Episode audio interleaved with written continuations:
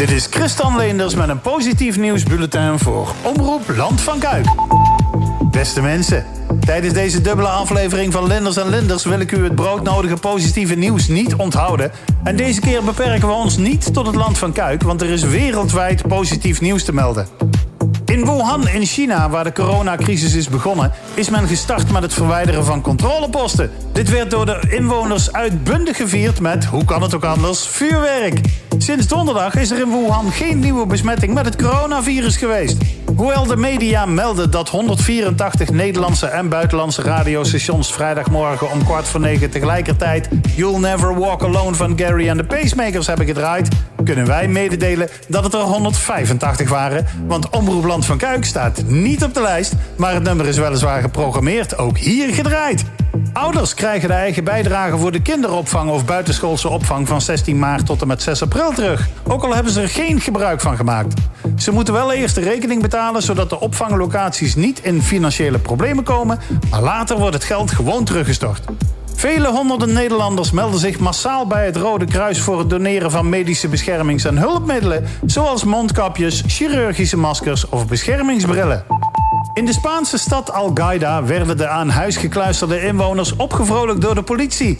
Een van de agenten had de gitaar meegenomen op straat en ze trakteerde de mensen op een Spaanse versie van hoofd, schouders, knie en teen. Meteen een beetje lichaamsbeweging.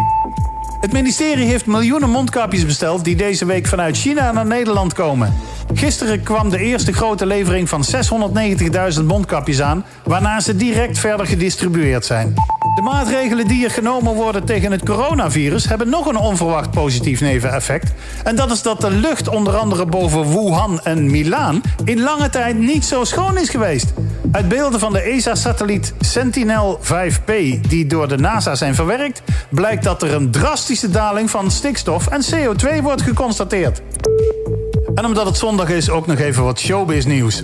Ondanks deze roerige tijden zijn er natuurlijk ook mensen jarig.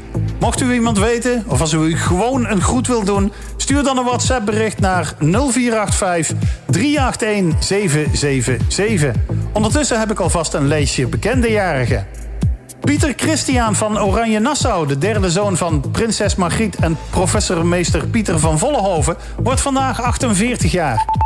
Leontien Zeilaert van Moorsel, het blijft toch een beetje ons Leontien hè, uit Boekel, ziet vandaag Sarah. Astrid Joosten, de presentatrice, actrice, schrijfster en finoloog, mag vandaag 62 kaarsjes uitblazen.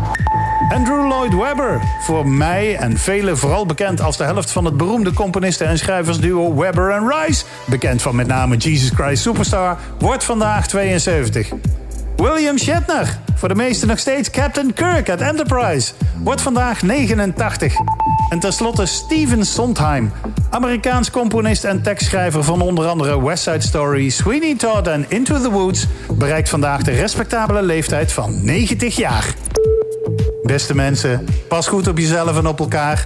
Tot de volgende keer. En we sluiten dit positief nieuwsbulletin af met Monty Python's versie van het gezegde: Wat er ook gebeurt, altijd blijven lachen. Hier is Always Look on the Bright Side of Life.